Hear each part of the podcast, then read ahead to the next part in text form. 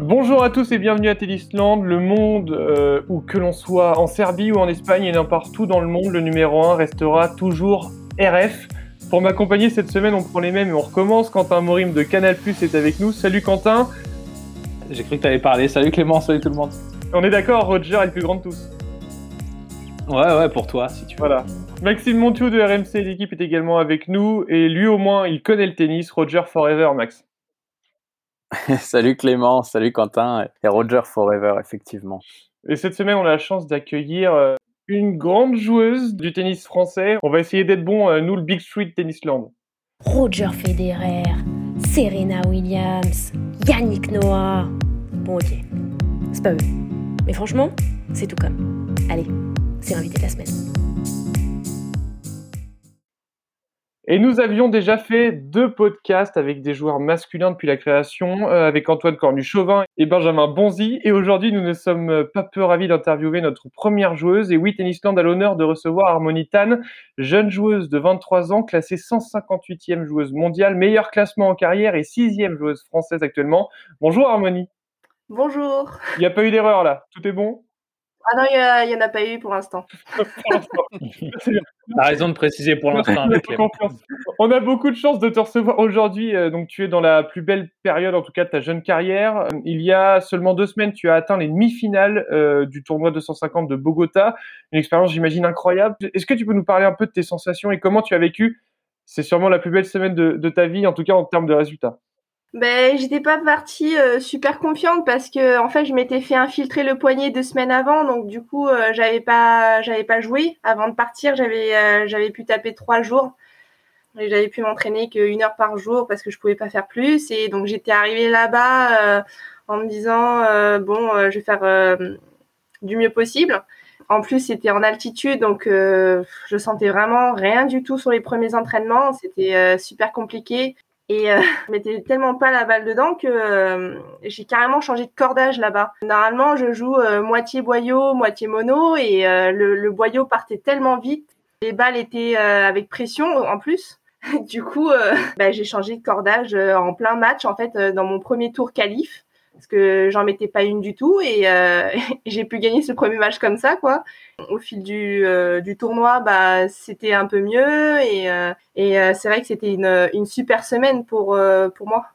Je vais revenir sur le cordage. Ça veut dire que est-ce que tu avais essayé à l'entraînement de jouer sans boyau ou tu avais pris une raquette comme ça pendant le match au cas où? Euh, j'ai fait corder pendant le match en fait. J'ai j'ai euh, j'ai fait corder pendant mon, mon, deuxième set parce que je je mettais vraiment pas la balle euh, dans le cours. J'ai pensé en me disant le boyau comme ça part tellement. j'ai juste joué avec full mono et le cordeur me l'a fait en 15 minutes et j'ai pu jouer mon troisième set avec ça et j'ai pu gagner le match. Sinon, je pense que j'aurais. Tu l'as remercié, tu à la fin de la semaine, le cordeur ben, J'ai fait corder 10 raquettes là-bas tellement que je j'augmentais les, les tensions et ça marchait toujours pas quoi. C'est énorme comme anecdote. Comme quoi, il n'y a pas forcément que la tactique sur le terrain ou, ou les sensations euh, qu'on a euh, en fonction de notre jeu. Il suffit un petit changement et ça peut te changer toute une semaine et te faire atteindre le meilleur classement de ta vie. Quoi. Bah ouais, du coup, j'ai continué toute la semaine avec le même cordage et je suis revenu, euh, bah, quand je suis revenu de Bogota, j'ai repris mon boyau, quoi. Ce qu'on va faire, on va, et essayer de créer un tournoi en haut du, en haut du Mont Blanc. Tu, tu vas en gagner des tournois.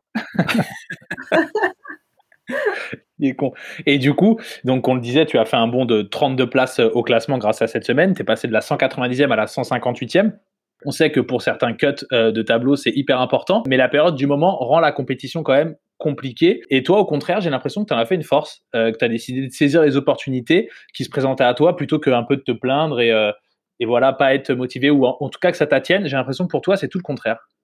Bah, c'est vrai que depuis le début de l'année, en fait, euh, je suis très contente de jouer au tennis, euh, de pouvoir euh, participer à des tournois. Et donc, en fait, je prends toutes les occasions qui me viennent chaque semaine et je prends énormément de plaisir, énormément par rapport à, aux autres années, j'ai l'impression. Je suis super contente d'être sur un cours. Donc, c'est vrai qu'après, bah, les résultats, ils suivent aussi un peu, quoi. Est-ce que malgré tout, euh, tu as pris la période de Covid en, en, 2020 un petit peu comme un, coup d'arrêt? Parce que tu avais bien commencé début 2020, tu avais des bons résultats en, en 25 000 et puis après, euh, le Covid arrivé, ça a été peut-être un peu dur de, redémarrer? Bah, moi j'ai bien vécu cet arrêt parce que je me suis dit, bah, on s'entraîne pas énormément quand même dans l'année et ça m'a permis à partir de mai quand on a déconfiné de pouvoir m'entraîner énormément que ce soit tennistiquement ou, physiquement. Et on a eu énormément de bah, d'entraînement ce qui nous arrive quasi jamais. Et je pense que ça m'a fait quand même du bien et ça m'a fait évoluer dans les compartiments où euh, quand tu n'as pas le temps euh, bah, de les faire progresser, bah là ça, ça, les a fait progresser. Qu'est-ce que tu as bossé justement euh, à ce moment-là? J'ai beaucoup bossé physiquement parce que j'ai énormément de progrès à faire encore, que ce soit musculairement, même au niveau cardio et tout. j'ai fait que ça pendant de mai à, à août jusqu'à qu'on reprenne. Et, euh, et, du coup, euh, j'ai ressenti euh, les bénéfices en fin d'année déjà un peu. Et, et là, ce début d'année, c'est vrai que j'ai senti bah, la totalité. quoi. Et justement, depuis 2021, tu es dans une forme incroyable. Tu étais 234e VTA au 4 janvier. Euh, tu es aujourd'hui 158e. Je sais pas si on se rend bien compte, mais en deux mois, prendre 100 places, surtout à ce niveau-là, où c'est très dense et où il y a beaucoup de joueurs, c'est hyper compliqué. Un bond de 60 places euh, grâce à ta victoire aux 60 000 d'Andrézieux. Est-ce que tu peux revenir un peu avec nous sur, euh, sur ce tournoi? Ah ouais, c'est vrai que prendre des places aujourd'hui c'est compliqué parce qu'il n'y a pas beaucoup de monde qui est... Enfin, le classement a été gelé jusqu'au mois d'avril, donc euh, pour euh, pour monter c'était euh, difficile. Ce tournoi-là, bah en fait j'avais pris de la confiance un peu plus déjà sur mon premier tournoi à Dubaï pour les qualifs de l'Australie où j'avais fait dernier tour des qualifs, donc j'étais arrivée à Andrézieux une semaine après et avec quand même des matchs, des bons matchs dans les jambes. Et ce tournoi, c'est vraiment très très bien passé. Euh, bah, je gagne en 2-7 euh, jusqu'en finale. Euh, la finale, j'étais un peu plus tendue, donc j'ai eu du mal à démarrer. Mais c'est vrai que j'ai fait quasi un, tournoi parfait sur, ce, sur cette semaine-là. Et d'ailleurs, tu avais joué au premier tour une joueuse que nous, on a toutes les, tous les mois dans, dans Tennisland. Tu as rencontré Gaëlle Desperriers. Est-ce que tu peux nous parler un peu de cette confrontation? Gaëlle, c'est toujours compliqué de, la jouer. Hein. Euh, elle joue euh, pas sur le circuit, mais elle joue extrêmement bien. Elle gagne, euh, je crois, presque quasi tous les CNGT et très très difficile de la jouer au premier tour. Déjà, je me disais, je jouais Gaëlle Despérier, donc ça va être un, tour assez piège puisqu'elle est pas très bien classée, mais elle joue, je pense, bien 250-300 quoi au classement. Et en fait, euh, ce match euh, s'est très très bien passé dès le début, donc euh, ça m'a mis bien en bien en jambe dans la semaine à Andrézieux et en tout cas, moi je pense que si elle aurait fait le circuit, elle aurait été une très bonne joueuse. C'est ce qu'on lui dit hein, quand elle est ici, mais elle est voilà, c'est des choix de vie quoi. Et quand, quand on échange avec elle et qu'on échange aussi avec, avec Corentin Denoli qu'on reçoit également une fois par mois, ils nous disent que le niveau est très dense depuis, depuis le Covid finalement euh, surtout dans ces tournois un petit peu euh, plus, plus petits, entre guillemets. Est-ce que toi, tu as la même impression? Ouais, pour nous, les filles, en tout cas dans les 25 000 ou plus, le, niveau est, euh, est très fort. J'ai l'impression que toutes les filles jouent à peu près pareil. c'est le même niveau à peu près dans tout, mais c'était assez dense ces, dernières années, je trouvais. les cuts sont assez durs pour entrer dans le tableau d'un 25 ou d'un 60 ou un 80 avec ce niveau qui se densifie un peu plus dans les, dans les petits tournois parce qu'il y a moins de gens qui peuvent se déplacer, etc. Toi, tu as joué au début de l'année en France, après tu as fait le choix de partir en Amérique du Sud, là tu étais en Turquie il n'y a pas longtemps. Euh, comment tu t'organises en, termes de calendrier pour gérer un peu tout ça? Bah en fait, je regarde les, les tournois, je regarde les cuts, euh, où est-ce que je peux rentrer, euh, dans les qualifs ou dans le tableau. Après, c'est vrai que jouer en France, pour moi, c'est plus facile en termes de déplacement. Et puis euh, les, les coûts euh, sont un peu moins chers au niveau des, des transports. Euh, j'aime bien jouer en France parce que la fédération fait tout en sorte pour qu'on ait des tournois en France et il faut, en profiter parce qu'on a de la chance de les avoir. Donc je fais ma programmation à peu près comme ça. Quoi. On va se lancer sur un petit jeu dont on a l'habitude, qu'on adore nous ici. on passe au J'y étais. T'y étais toi? Bah moi j'y étais. Ouais ouais ouais ouais, ouais, ouais j'y étais. Quoi? Tu veux que je te raconte? Allez, c'est le JT. Alors j'y étais, Harmonie, c'est clairement pour toi, c'est le moment où tu étais sur un bord de cours et où tu as vu le plus beau match que tu n'aies jamais vu euh, de, ta carrière ou même quand tu étais jeune, si jamais tu as pu voir, euh, des, matchs monstrueux euh, sur, les cours de joueurs professionnels. Bah écoute, le truc c'est que je regarde pas beaucoup les matchs quand, euh, quand euh, je suis sur un tournoi ou, même quand j'étais jeune, je regardais pas énormément les, les, matchs de tennis. Donc, j'ai pas un, match qui me. Même à Roland, un match d'une copine que tu as suivi un petit peu, peut-être pas en ah, entier, hein, mais un, gros souvenir. C'était Nadal contre Djokovic. mais je sais plus c'était quelle année. c'était un match incroyable. Donne-moi le scénario, je vais me rappeler. J'ai dû souffrir sur ce match-là, donc je vais m'en souvenir. Mais en fait, euh, Joko avait raté un match, je me souviens, au cinquième set. Bah, c'est tous les ans. Euh, tellement important bah, C'est le tournant du match, je crois que c'est sur balle de break. Derrière, il s'écroule. Ok, c'était un match d'un niveau très très élevé. Bah, c'était pas mal, hein. quand même un petit Joko Nadal. Euh, j'aimerais bien pouvoir dire ça à la fin de, de ma vie. C'était le, mon moment aussi. Bon, on va se concentrer un peu sur ton rapport au tennis, sur ta vie de joueuse depuis que tu es sur le circuit. Alors déjà, question toute simple, euh, qu'est-ce qui t'a amené à jouer euh, à, ce, sport, au tennis, cadre familial, amical, ou est-ce que c'est quand tu as tenu ta première raquette, tu t'es dit c'est ça que je veux faire? Mmh, Non, dans la famille, on n'est pas du tout sportif, en fait. Euh, mais alors, vraiment pas. Il n'y a personne qui est sportif. Ma mère m'a mis dans plusieurs sports quand j'étais jeune, parce qu'il fallait se défouler, tu vois, quand quand tu as 4-5 ans, bah, tu, tu veux faire un truc. Et donc, j'étais sur plein, plein, plein de choses. Et et le tennis était euh, un des sports que, que, j'ai préféré, en tout cas, sur tout ce que j'avais fait. Et euh, donc, euh, quand j'étais jeune, j'ai gardé certaines activités jusqu'à un certain âge. Et puis, le tennis a pris le dessus à partir de, de 13-14 ans. J'ai lu que tu avais commencé le, le circuit donc professionnel à l'âge de 14 ans. Tu n'as jamais joué en junior. J'ai vu que c'était peut-être pour des raisons scolaires ou financières, donc tu vas pouvoir nous, nous expliquer. Mais surtout, Comment on commence le circuit à l'âge de, 14 ans? Euh, ouais, j'ai choisi de faire le circuit pro parce que euh, à 14 ans, il euh, fallait soit que je fasse les juniors, mais j'avais pas assez d'argent pour pouvoir partir en tournoi sur, les juniors en fait. Et aussi j'avais une scolarité normale jusqu'à jusqu'à jusqu'au lycée, donc je voulais garder ça. Parce que la Fédé pouvait pas t'aider à, ce moment-là pour partir Non, j'avais pas d'aide de la Fédé à ce moment-là. J'étais pas j'étais pas aidée. Euh, quand j'avais cet âge-là.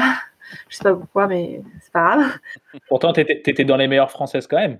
Ouais, ouais, j'étais dans les, dans les trois premières françaises de, de mon âge, mais euh, je sais pas, peut-être qu'il y a eu un truc, euh, mon, mon, jeu qui, qui plaisait pas, je sais pas. Et, Belle revanche bah, aujourd'hui. Oui, ah, là, ils vont être obligés de donner wildcard à Roland, on en reparlera, mais c'est ça, ce sera ça la petite revanche, on espère. Et euh, ben ouais, à 14 ans, j'ai commencé mes premiers ITF en France. Euh, tout le monde commence par Amiens, Gonesse, Le Havre. Hein, euh.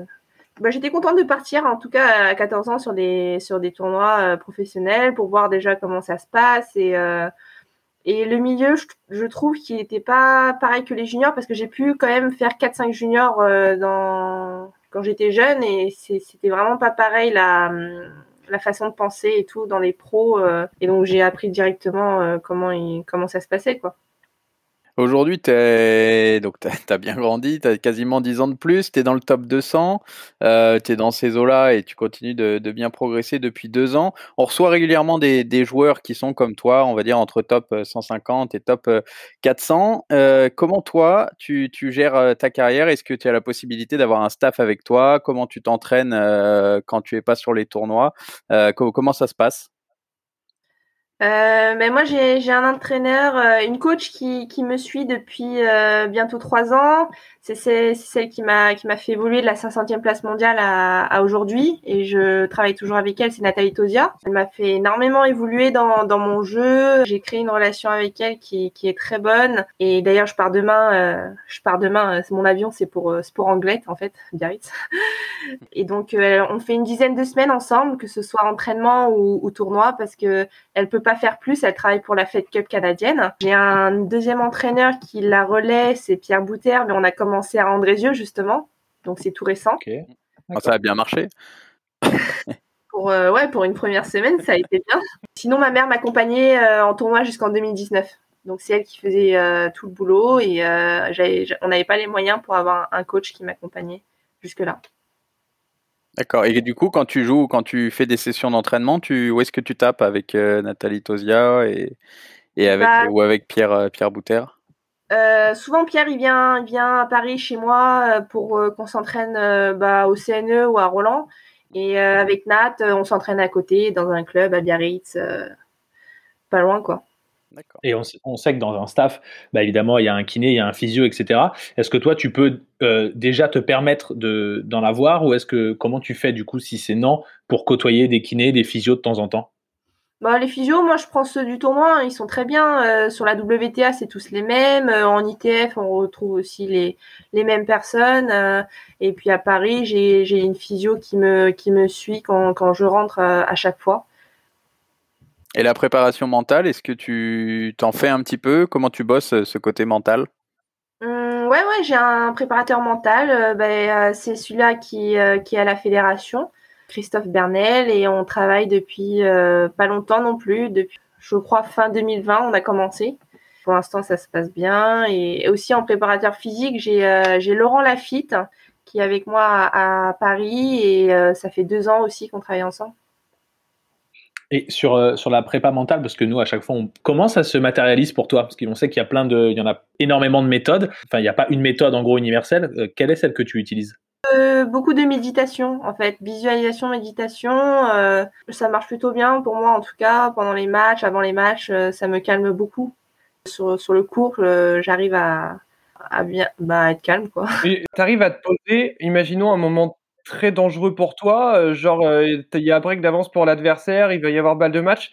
Tu arrives à te poser grâce à ça? Parce qu'on sait que mentalement, le tennis, c'est peut-être le sport le plus compliqué au monde. Moi, j'arrive à faire de bonnes euh, visualisations, même que ce soit quelques secondes quoi, bien respirer, me recentrer, ça, j'arrive à très bien le faire. Après, je le fais depuis que je suis petite parce que, je suis d'une culture bouddhiste, donc j'ai appris avec mes parents. C'est quelque chose qui m'apaise énormément, quoi, sur un match.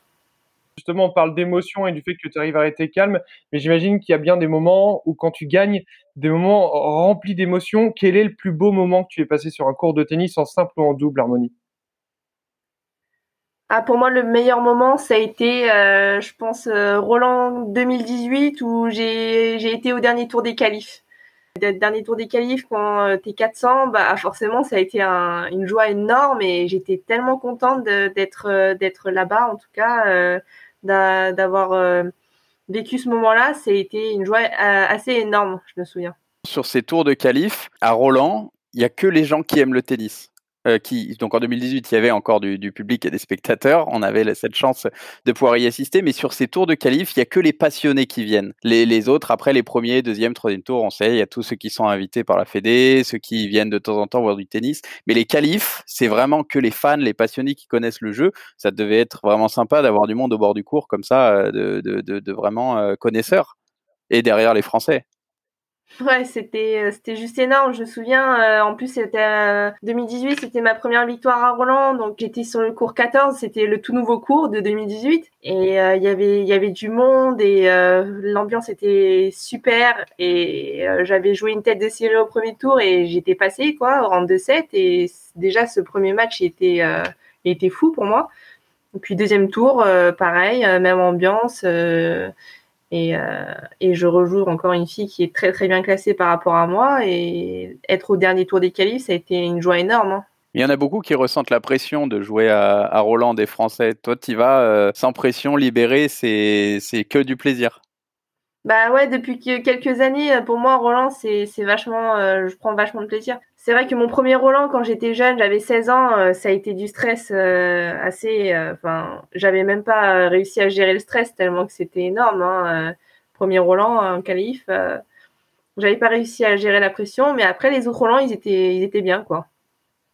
Je voulais parler de la potentielle wildcard que tu devrais avoir ou que tu pourrais avoir. Donc si tu l'as pas, tu seras évidemment en qualification et tu devras passer par, le, par les qualifications. Mais avec euh, tes récents résultats sur terre battue et au vu des résultats des, des Françaises, on se dit que potentiellement tu, tu, tu es une des joueuses, en tout cas tu seras dans les petits papiers, ça c'est sûr. Est-ce que tu as des infos par rapport à ça? Est-ce que toi, il y a des leviers que tu peux activer ou, ou tu sais pas et tu attends? Ben moi je sais pas trop parce que j'ai jamais été un projet fédéral donc chaque année euh, bah j'attends euh, ce qui va se passer hein. Euh. Moi ça me dérange pas de jouer les qualifs du moment que je peux jouer Roland Garros, les grands chelems et tout. Mon, mon, objectif en tout cas serait de passer les qualifs si je le suis et tant mieux si j'ai une invitation pour le tableau final. Après non j'ai pas vraiment beaucoup d'informations parce que je suis pas trop dedans. Parce que ça change quand même pas mal de choses finalement d'avoir euh, de, de, devoir passer par les qualifs ou d'avoir une wildcard, euh, on va dire euh, rien que financièrement, euh, euh en termes d'émotion, peut-être même de, de prise d'expérience, c'est quand même c'est quand même un sacré un sacré levier si tu arrives à avoir une wildcard et d'entrer direct dans le tableau final. Bah ouais, c'est sûr que financièrement, il y a une grosse différence entre premier tour qualif et premier tour tableau. Hein. On va pas, on va pas se leurrer. Mais après, euh, franchement, jouer les grands chelems, que ce soit en qualif ou en tableau, euh, c'est déjà bien, quoi. Ça, mais après, en termes de, en termes de points, enfin passer un tour en grand chelem, c'est déjà et, d'argent évidemment, c'est déjà tellement, enfin c'est hyper important. C'est des choses qui te permettent de te lancer, de, de voir. Je crois que tu passes un tour à Roland, t'es assuré au deuxième tour, t'es assuré d'avoir 70 000 euros, non? 80 000 euros, quelque chose comme ça. c'est maintenant c'est à 30 000 le premier tour, donc c'est dans ces là donc ça te permet de voir venir sur euh, sur long terme. Même si maintenant tu arrives dans les places où je pense que tu me dis si je me trompe, mais tu commences à bien gagner ta vie avec le avec le tennis depuis depuis combien de temps à peu près? Depuis, bah, je commence à bien me financer depuis deux ans. On voit que le que le que le circuit féminin il, commence à avoir des patronnes. Euh, je sais, on sait pas, je sais pas du tout si tu le si tu le suis un petit peu, mais en ce moment il y a un peu Barty Osaka Andrescu qui qui voilà qui, qui, prennent les rênes de circuit. Euh, comment toi tu observes cette concurrence entre ces, ces trois filles? Et est-ce que tu penses que ça fait du bien d'avoir des filles très fortes comme ça qui ont des grosses personnalités pour le pour le circuit VTA moi, je suis en fait beaucoup une joueuse, c'est Barty, parce que euh, je la prends vachement comme modèle, euh, que ce soit dans son jeu, dans son attitude. Euh, J'aime tout chez elle, donc du coup, je regarde beaucoup de ses matchs à elle. Et c'est vrai que c'est bien dans le tennis féminin quand même d'avoir certaines joueuses qui font de, très bons résultats chaque semaine. Parce qu'il y a un moment où on a eu à chaque fois une joueuse, enfin, on a eu différentes gagnantes de Grand Chelem pendant un certain moment. 10 Grand Chelem de suite, je crois. C'était en 2018-2019, il y a eu quelque chose voilà. deux ans et demi, un truc comme ça. Ouais voilà, il n'y en avait pas une qui arrivait euh, à faire à chaque fois euh, le même résultat en Grand Chelem ou sur les Master 1000 ou quoi. Et, et c'est bah, c'est bien pour le tennis féminin qu'au moins il y a, y a eu euh, il y a, y a quelques joueuses qui qui, bah, qui qui sont en tête de, de ces tournois-là. Tu sens justement cette importance du tennis féminin justement d'avoir des, des, des joueuses comme ça pour que ça ressemble peut-être un peu plus au au tennis masculin? Parce que moi j'adore justement le fait qu'il y ait des nouvelles joueuses à chaque fois. Bon après je suis pas je connais pas extrêmement bien le, le, tennis par rapport à ces deux messieurs, mais le fait d'avoir tout le temps des nouveaux, je trouve ça vachement bien. Et tu trouves justement que pour qu'il y ait plus d'égalité, peut-être que vous soyez plus vu, enfin en tout cas votre juste valeur, il faudrait qu'il y ait euh, trois ou quatre filles vraiment au top? Bah, c'est vrai qu'on n'est pas comme le, tennis euh, masculin parce qu'on est, on n'a pas trois grands joueurs comme eux euh, qui qui sont, je pense, qui gagnent les grands chelems depuis une dizaine, même quinzaine d'années. Et après, pour le tennis féminin, nous, c'est super bien que ça change aussi parce que on, se dit qu'on a notre chance en fait sur chaque tournoi parce que chaque tournoi n'est pas pareil, donc on se dit on peut on peut gagner, on peut même gagner le tournoi parce que tout peut arriver en fait dans le tennis féminin, alors que le tennis masculin aujourd'hui, il y a quand même pas beaucoup de place et, euh, et c'est difficile de percer dedans quoi. Moi, je voulais revenir euh, sur ton Roland de l'année dernière. Alors, tu as joué, tu pas eu de chance au tirage, tu as joué Daria Kazatkina, euh, qui est pas aussi forte que, Barty ou Osaka, mais qui est quand même une très bonne joueuse du, du circuit.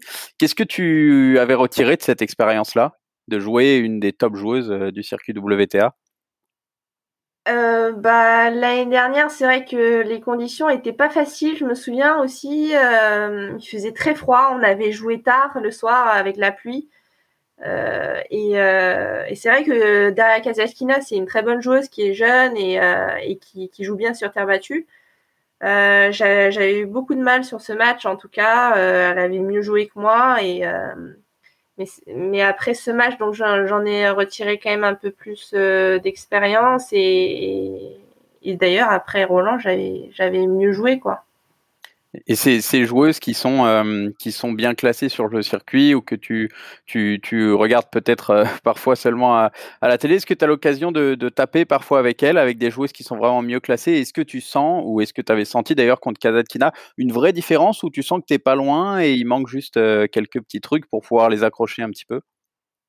Euh, bah, là, ça m'arrive de plus en plus de, jouer avec des filles euh, dans le top 100 parce que quand tu es en WTA, bon, euh, quand tu veux taper, tu te mets en looking en fait sur le practice et puis il y a des filles qui se mettent et, la plupart du temps, les filles qui sont en WTA sont dans les 100 donc j'ai pu j'ai pu enfin m'entraîner avec ce genre de niveau. Euh, mais c'est vrai que le, le fait de ne, de ne, pas jouer trop avec le top 100 en ITF parce que je fais beaucoup d'ITF encore, euh, j'ai pas l'habitude de jouer avec euh, avec des filles du, de, ce, de ce calibre et donc euh, j'avais eu du mal en fait à, à, me mettre dans ce match avec ce, cette intensité comme on n'a pas beaucoup l'habitude d'en jouer et, et le fait d'en jouer de plus en plus j'ai l'impression d'avoir de plus en plus d'habitude en fait. Et c'est là où tu prends peut-être le plus conscience de, de, de ce qu'il faut que tu améliores, de ce qui te manque, etc. Ouais, c'est ça. Est-ce que tu tapes un petit peu avec, euh, avec les autres françaises, euh, Caro Garcia, Christina Mladenovic, euh, Alizé Cornet parfois Est-ce que tu tapes Est-ce que tu discutes un peu avec elles? Est-ce qu'elles t'apportent un petit peu de leur expérience? Mais euh, sur les tournois, bah, le dernier tournoi en France c'était Lyon et Lyon j'avais tapé donc avec Caroline, avec euh, avec Alizé et, et Fiona. Euh, c'est vrai que aussi on s'est on s'est côtoyé pendant le Challenge Elite l'année dernière mmh. euh, en juillet. J'avais je les avais joués et euh, et Fiona je la connais bien parce qu'on est de la même année donc on a commencé ensemble quand on avait 10 ans et euh, et donc oui je discute euh, je discute avec elle assez souvent et après les autres joueuses françaises je les connais pas plus que ça quoi. Surtout que bah, Fiona, elle fait un peu le chemin. Euh, enfin là, sur ces deux dernières années, elle a beaucoup progressé. Est-ce que voilà, tu lui, demandes un peu, euh, pas comment elle fait, mais euh, en termes peut-être de mentalité, de technique d'entraînement, etc. Bon, quand on se parle, on parle pas trop, pas trop de ça, mais après, je sais que c'est, quelqu'un qui, bosse énormément et qui est très sérieuse dans, son projet. Donc moi, ça m'étonne pas que qu'elle, arrive à, évoluer, en tout cas maintenant. J'ai juste envie de prendre un petit temps de pause. On va continuer à parler de ça, messieurs. Euh, il y a quelque chose qui arrive en 2021, entre juillet, août, là, euh, qui, qui, sera de retour en 2024 à Paris. Ça t'intéresserait pas d'aller chercher des, Jeux Olympiques, là? Parce que voilà, tu es dans les euh, six meilleures joueuses françaises actuellement. Ça, doit quand même titiller. Tu dois te dire, bon, si on se bat un peu, on sait jamais, euh, ça peut se mettre bien. Et au final, euh, Harmonitan représentera la France à Tokyo en 2021. Bah, pour moi, au début d'année, euh, justement, euh, j'y pensais pas trop. Enfin, je pensais même. Moi, l'objectif c'était euh, Paris 2024. Donc, euh, et quand en février, après Andrézieux et l'Australie, on m'a on m'a dit que j'étais présélectionnée pour les JO. Alors j'ai dit ah bon, c'est possible ça? Et ils m'ont dit bah oui, on présélectionne certaines joueuses au cas où si jamais tu vois elles augmentent bien leur classement d'ici là. Et je sais que le dernier tournoi compté, ce sera Roland Garros. Et on ne sait jamais ce qui peut se passer, donc euh, pourquoi pas euh, les JO de Tokyo, même, même si euh, faut, faut être dans le top 50 à peu près, je crois. Ouais. Bon, on espère. Euh, pour toi, ça voudrait dire un. Faudra faire une deuxième semaine à Roland. voilà, c'est ça. Ça voudrait dire un, un, gros Roland, mais. Mais tu nous disais, Paris 2024, c'est un, un vrai objectif pour toi de participer à ces Jeux Olympiques? Ouais, pour moi, vraiment, j'aimerais jouer euh, les Jeux Olympiques. C'est, vraiment quelque chose euh, d'incroyable pour tout sportif, je pense. Et euh, l'objectif, ouais, les, les, JO, ce serait, ce serait énorme en 2024. Bon, on va essayer de revenir un petit peu sur, euh, sur, sur les Françaises. Donc, on a une, il y a une petite Française, justement, euh, avec tout le respect qu'on a pour elle, qui fait un peu parler d'elle en début d'année. C'est Clara Burel. Donc, tu l'as déjà rencontrée l'année dernière à Cannes-sur-Mer. Euh, quel regard tu portes sur elle et est-ce que ça t'étonne ce qu'elle euh, réalise depuis le début de saison? Bah, Clara, moi je la connais très bien, hein, c'est une amie, donc euh, on se côtoie énormément. Je la connais depuis qu'elle était à l'INSEP. Euh, on a fait une année à l'INSEP ensemble quand elle avait 14 ans et bon, elle était tout le temps blessée, quoi. Euh, mais ça m'étonne pas, hein, elle a un super tennis, un très beau jeu et, et, et je pense qu'elle ira beaucoup plus loin que, que ce qu'elle est aujourd'hui. C'est en tout cas c'est une fille super sympa. Ouais, vous vous côtoyez souvent sur le, sur le circuit? Ah, on se côtoie euh, tout le temps et puis au CNE, on, bah, on était tout le temps ensemble. Moi, je dormais au CNE avant et elle aussi, donc euh, on se voyait tous les jours, quoi. Mais Bon, on va, on va repartir un petit peu sur. Euh, on, a, on a bientôt terminé, mais on, va repartir un petit peu sur le, Covid. Euh, on sait que c'est un peu difficile pour tout le monde euh, en ce moment. Est-ce que tu peux nous, parler, toi, comment tu gères le, truc, comment tu t'organises entre les tests, entre le choix des calendriers, tout ça? Est-ce que c'est vraiment un, handicap pour toi? Est-ce que c'est une vraie gêne? Hum, pas forcément, parce que en fait, nous, en ITF, on est habitué à, à jouer sans spectateur. Donc ça nous change pas grand chose au niveau du euh, Après, euh, pff, les tests PCR, ça commence à devenir beaucoup. Hein, euh, là, euh, lundi, bah, lundi, j'ai fait mon, j'ai compté. Hein, J'en suis à 45 PCR. Waouh Mais tu sens encore quelque chose Ouais. C'est pas le Covid, hein, c'est juste qu'il y a un trou. Non, mais, mais là, c'est c'est c'est une catastrophe. Franchement, chaque test, ils sont pas très agréables, quoi. Et euh, bon, les tests, bon, encore, ça me dérange pas, mais c'est le, le confinement dans la chambre, c'est ça devient très très long, quoi. Euh, Il y a des moments où les tests, ils arrivent pas en 24 heures, mais ils arrivent beaucoup plus tard. Ils arrivent en 36 heures, 48 heures. Euh, Il y a des moments où on sort pas de la chambre pendant deux jours, quoi. Et, euh, et le fait d'arriver aussi euh, à chaque fois trois jours à l'avance, c'est le tournoi devient très très long à un moment donné. hein. Après, si, Et la, la- si vraiment tu t'ennuies, on peut faire un podcast tennisant toutes les semaines. non mais sérieusement, sérieusement la, la bulle, la bulle la plus relou, est-ce que c'est celle euh, qui était en Australie? Parce que là, à cette période, il y avait beaucoup de joueurs qui se plaignaient, etc. C'était très, les, les restrictions, elles étaient, elles étaient, ah, ça rigolait pas quoi, en gros. Ouais, franchement, sur tous les tournois, on a des, on a des différentes restrictions et euh, si on respecte pas bien à chaque fois, ben euh, apparemment on a une grosse amende. J'ai lu, euh, je crois que c'est plus de 5000 dollars l'amende, donc euh, voilà. Euh, mais c'est vrai que ça devient, ça devient vraiment assez lourd là depuis, euh, depuis euh, presque un an quoi.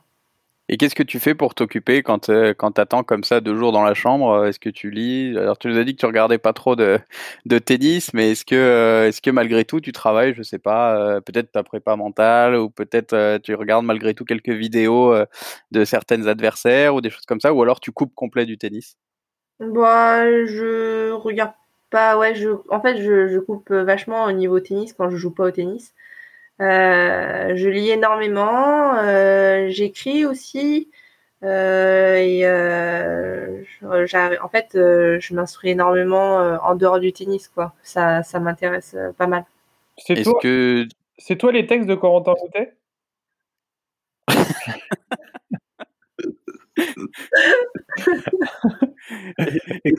Est-ce que tu en profites peut-être pour euh, réfléchir déjà à un après-carrière ou quelque chose comme ça? Est-ce que c'est dans ce but-là que tu tu t'instruis ou pas du tout? Euh, oui, en fait, si tu veux, mon, moi, j'ai toujours un plan B. J'ai euh, une après-carrière au cas où si tu as une blessure ou quoi. euh. Euh, bah, après le bac, euh, j'avais passé le concours euh, Sciences Po de Paris euh, pour, euh, pour le sportif de haut niveau, tu vois, au cas où.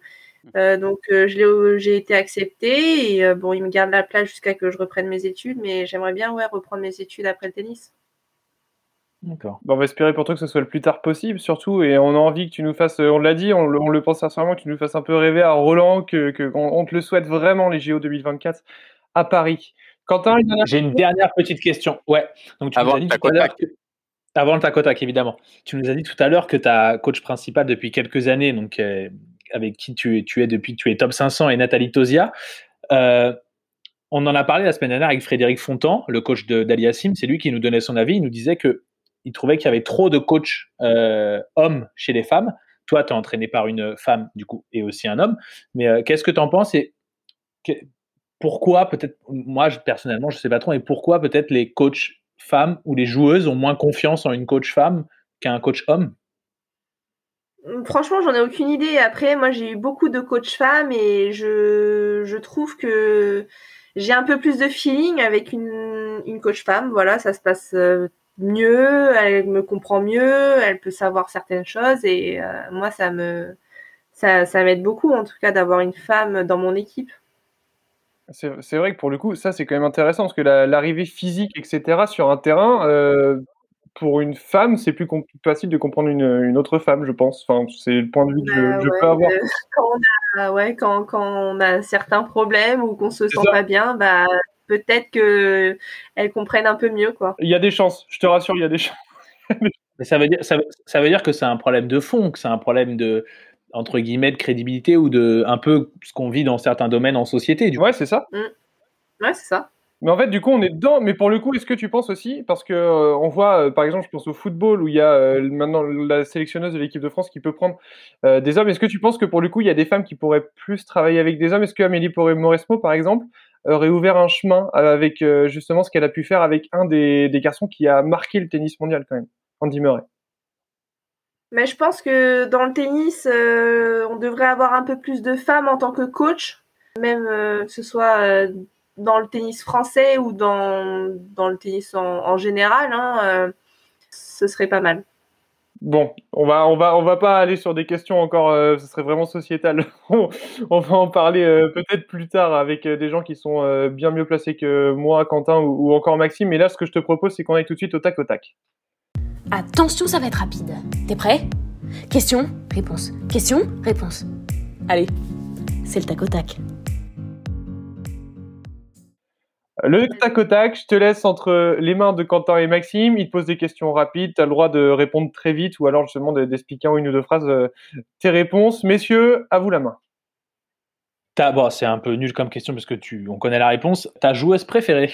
Barty, Le cours sur lequel euh, tu rêves de jouer. le châtrier, Et bon bah du coup le tournoi que tu rêves de remporter? Roland Garros. Tu- ça t'a fait rêver plus jeune Roland Garros Est-ce que tu, tu regardais euh, parfois la, la- la télé quand c'était encore euh, tout sur France Télé de- du début de l'après-midi jusqu'à la fin de la journée? Ah oui, bah je ratais les cours pour ça. hein. Ah oui. Bravo. Il y a un match qui t'a marqué euh, que tu avais regardé quand tu étais plus jeune à Roland? Bah, le, le Djokovic Nadal hein, en 2016. Ah oui. Bon, c'était déjà. Ouais. Tu étais plus jeune à l'époque collège, t'avais pas un, ou même un match du circuit féminin, du tournoi féminin plutôt, euh, sur, sur Roland. Circuit féminin. euh, Ah, tu regardais beaucoup les hommes. Ouais, je regardais beaucoup les hommes. Bon, alors on reprend le, le quiz. La, la fille la plus forte avec qui tu t'es entraîné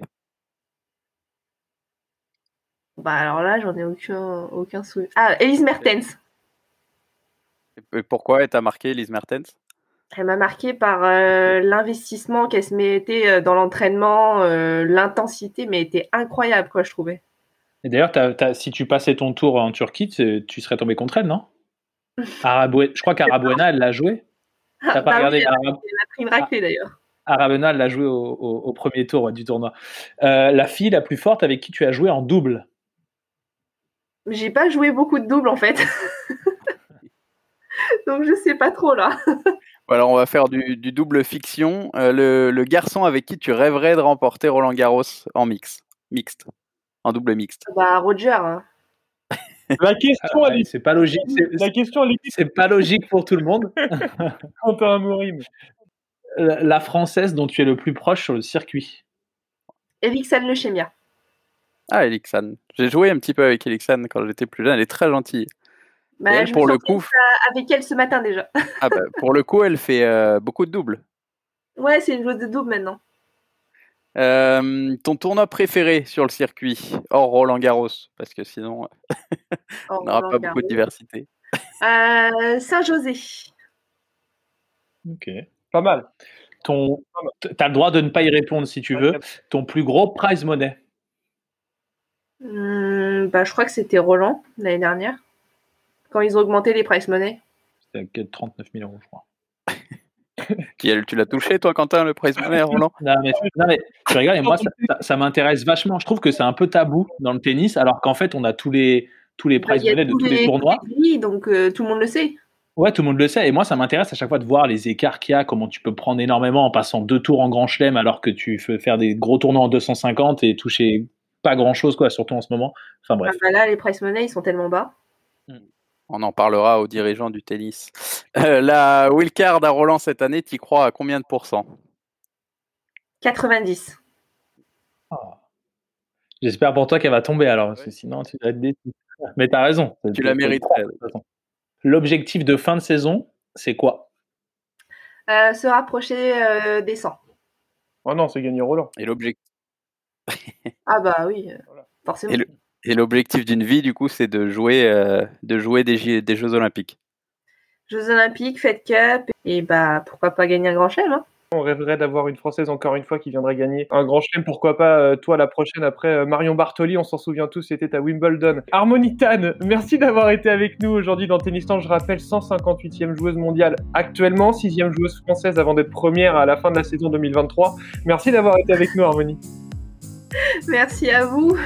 Merci Armand. Quentin, Maxime, on se dit à la semaine prochaine. Vous pouvez nous suivre sur tous nos réseaux, bien entendu, Twitter, Facebook, Instagram. Et puis on se dit à la semaine prochaine pour une quinzomadaire. Salut tout le monde Salut à tous, merci Armand. Salut. Salut Ciao.